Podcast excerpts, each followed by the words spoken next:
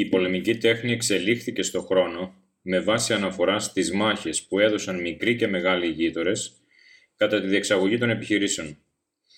Οι επιχειρήσεις αφορούν σε μία σειρά μαχών σε ένα θέατρο επιχειρήσεων, ενώ ο πόλεμος αφορά σε όλες τις επιχειρήσεις σε ένα θέατρο πολέμου.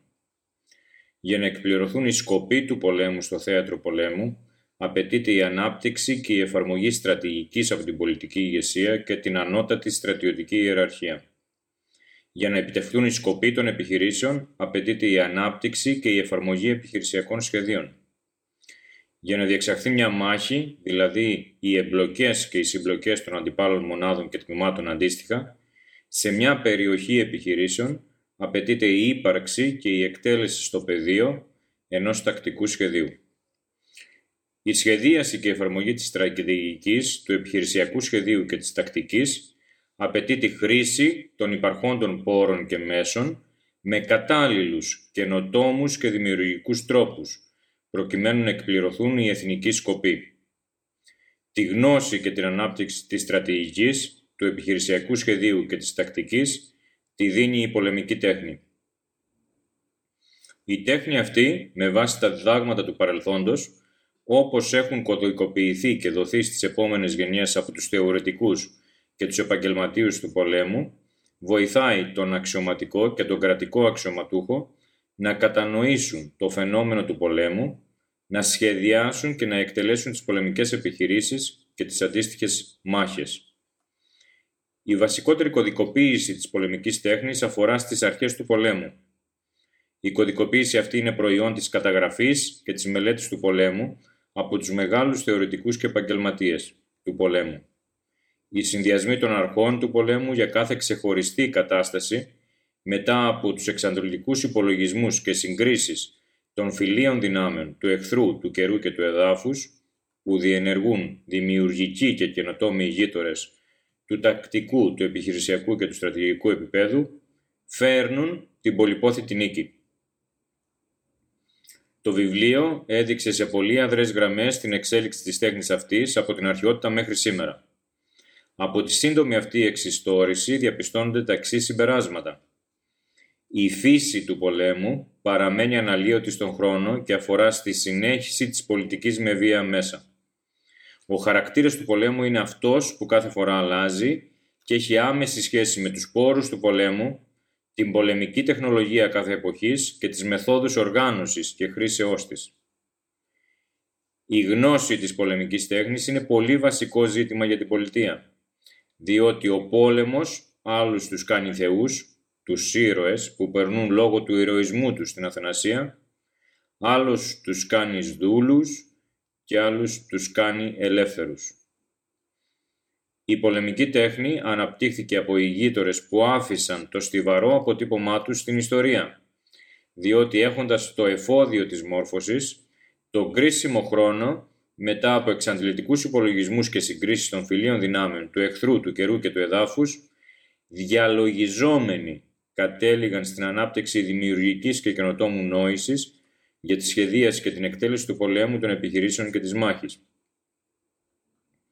Για να κερδιθεί ο πόλεμος απαιτείται καινοτόμος συνδυασμός δόλου και βίας, άμεσου και έμεσου ελιγμού. Απαιτείται η παραπλάνηση και ο ευνηδιασμός του αντιπάλου με τόλμη, ταχύτητα και ορμή, προκειμένου οι φίλιες δυνάμεις να βρίσκονται πάντοτε ένα βήμα πιο μπροστά από τον εχθρό. Κέρδισαν τις μάχες και τους πολέμους με τις λιγότερες απώλειες αίματος και χρήματος, αποδεικνύοντας ταλέντο πολεμικής τέχνης οι γείτονες οι οποίοι, κατά τη σχεδίαση, έκαναν εξαντλητικούς υπολογισμούς και συγκρίσεις για να εξαγάγουν τις πιθανότητες νίκης με βάση τις πληροφορίες τους για τα φίλια τμήματα, τον εχθρό, τον καιρό και το έδαφος. Όπου δεν υπήρχαν πληροφορίες ή υπήρχε αβεβαιότητα και εμφυσιμία, χρησιμοποιούσαν τη φαντασία τους και τη δημιουργική τους διανόηση. Κατέστρωναν πλήρη σχέδια με εναλλακτικά σενάρια και τρόπους ενεργείας, προκειμένου να αντιμετωπίζουν όλα τα δυσμενή ενδεχόμενα. Κατά την εφαρμογή των σχεδίων τους ασκούσαν διοίκηση εκ του σύνεγγης και επενέβαιναν για τη διόρθωση κάθε παρουσιαζόμενης δυσμενούς καταστάσεως με διαταγές. με συγκεντρωμένες δυνάμεις ενεργούσαν εναντίον ενός μόνο τμήματος του εχθρού ή κυρίως εναντίον αυτού. Ενεργούσαν εναντίον του ασθενεστέρου εχθρικού τμήματος, η κατάρρευση του οποίου επέφερε την αποσύνθεση του συνόλου. Στη λογική αυτή πρόσβαλαν το κέντρο του εχθρού εάν αυτός ήταν διασκορπισμένος, ή τα πλευρά του ή τα νότα του εάν ήταν συγκεντρωμένος, ή τις γραμμές επικοινωνιών του, χωρίς να διακινδυνεύσουν τις δικές τους. Ανεξάρτητα από ό,τι είχαν αποφασίσει να κάνουν και την ορθότητα ή μη της επιλογής τους, κατά το χρόνο του διαλογισμού τους, εκείνοι το έκαναν, εξαπολύοντας την ενέργειά τους με τη μέγιστη ταχύτητα και ορμή, πετυχαίνοντας έτσι τους στόχους τους πριν ακόμα ο αντίπαλος καταλάβει τι συνέβαινε. Πολύ πριν τη διεξαγωγή της μάχης είχαν λάβει μέριμνα στα σχέδιά τους για το πώς θα εκμεταλλευτούν τη νίκη. Είχαν καθαρούς στόχους και επέμεναν σε αυτούς. Τα στρατεύματά τους είχαν ηθικό, το οποίο αντλούσαν από το δίκαιο του αγώνα τους, από τα πιστεύω τους ή από την προσωπικότητα του ηγείτορά τους. Τα ανωτέρω συμπεράσματα ισχύουν τόσο για τη χρήση των ενόπλων δυνάμεων, όσο και αναλογικά για τη χρήση των λοιπών παραγόντων ισχύουν του κράτους, δηλαδή της διπλωματίας, των πληροφοριών και της οικονομίας, για την εκπλήρωση των σκοπών του πολέμου. Για τη διεξαγωγή του πολέμου απαιτείται ενότητα λαού, στρατού και κυβέρνησης, δηλαδή ομοψυχία, στην εκπλήρωση των εθνικών στόχων. Εάν αυτή δεν υπάρχει, η όλη προσπάθεια υπονομεύεται και η κατάληξη του πολέμου είναι άδειλη. Κάτω από τη στρατηγική, το επιχειρησιακό σχέδιο και την τακτική βρίσκεται το δόγμα που διέπει την ενέργεια των στρατιωτικών δυνάμεων.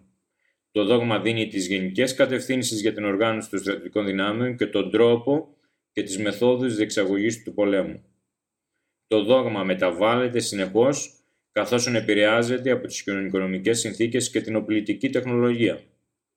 Τα δόγματα του πολέμου υπάρχουν για να αλλάζουν, όταν αλλάζουν οι συνθήκες διεξαγωγής του πολέμου, εξαιτίας των πόρων και των μέσων που διατίθενται για την εκτέλεσή τους. Ως εκ τούτου βασικό μέλημα κάθε στρατιωτικού ηγέτη είναι η προσαρμογή του δόγματος, δηλαδή του τρόπου διεξαγωγής του πολέμου στην εποχή του. Η ανάπτυξη της οπλητικής τεχνολογίας έφερε σιγά σιγά τους εμπόλεμους τον έναν πιο μακριά από τον άλλον. Από εκεί που ο πόλεμος διεξαγόταν σε αποστάσεις που καθοριζόταν από τη δύναμη των άκρων, δηλαδή των χεριών, arms στην αγγλική γλώσσα, είναι τα χέρια και τα όπλα, και των ποδιών, σήμερα ο πόλεμος μπορεί να διεξαχθεί από ήπειρο σε ήπειρο με τη χρήση των διυπηρετικών πυράβλων. Με τον τρόπο αυτό οι εμπόλεμοι έρχονται όλο και λιγότερο σε επαφή με τη σφαγή και το θάνατο που προκαλούν οι ενέργειές τους. Με την ηθική αποξένωση των εμπολέμων από τα αποτελέσματα των πράξεών τους, ο πόλεμος γίνεται μια εύκολη και απρόσωπη επιλογή για την επίλυση των ανισορροπιών που εμφανίζονται στα κράτη, στις περιφέρειες και στο παγκόσμιο σύστημα. Η αλλαγή προς την κατεύθυνση του απρόσωπου πολέμου θα γίνεται όλο και εντονότερη στο μέλλον, λόγω της επέλευσης των αυτοματοποιημένων ρομποτικών συστημάτων τεχνητής νοημοσύνης. Κατά συνέπεια, αναμένεται να αλλάξει ριζικά ο χαρακτήρας του πολέμου, δηλαδή τα δόγματα, οι μέθοδοι και οι τεχνικές διεξαγωγής του. Εκείνος που θα προσαρμοστεί γρηγορότερα στην αλλαγή θα επιβιώσει, διότι θα είναι σε ετοιμότητα να διεξάγει τον πόλεμο με βάση τις αρχές του πολέμου, δηλαδή στηριζόμενος στη συγκέντρωση των δυνάμεών του, στον ελιγμό και τον ευθυνδιασμό του αντιπάλου, ανεξάρτητα αν αυτές οι δυνάμεις θα είναι άνθρωποι ή ρομπότ.